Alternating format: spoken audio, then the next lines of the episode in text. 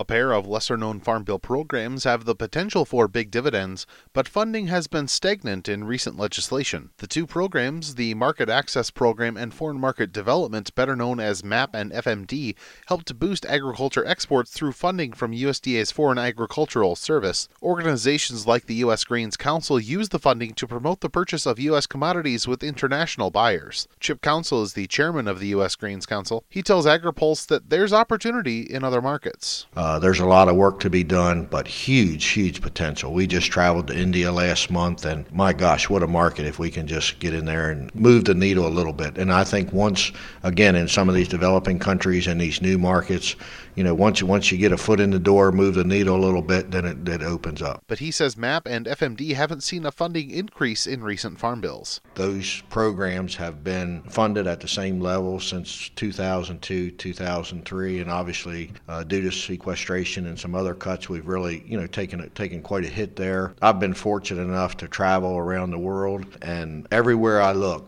I see opportunity for U.S. exports of barley, sorghum, uh, corn as well as their related products. Councell says he knows budgetary constraints on Capitol Hill may be a hindrance. You know, it's going to be an uphill climb, but uh, we've got to try. We've got to, got to again try to move that needle on that a little bit. The numbers speak for themselves of the value of trade, the value of exports, the number of jobs. I know there's a, a big push. You see, you know, buy America, American. I think we need to uh, have the push sell American. Since the U.S. Grains Council can't lobby on Capitol Hill, they'll have to rely on their members to push for the increases. Reporting for AgriPulse, I'm Spencer Chase.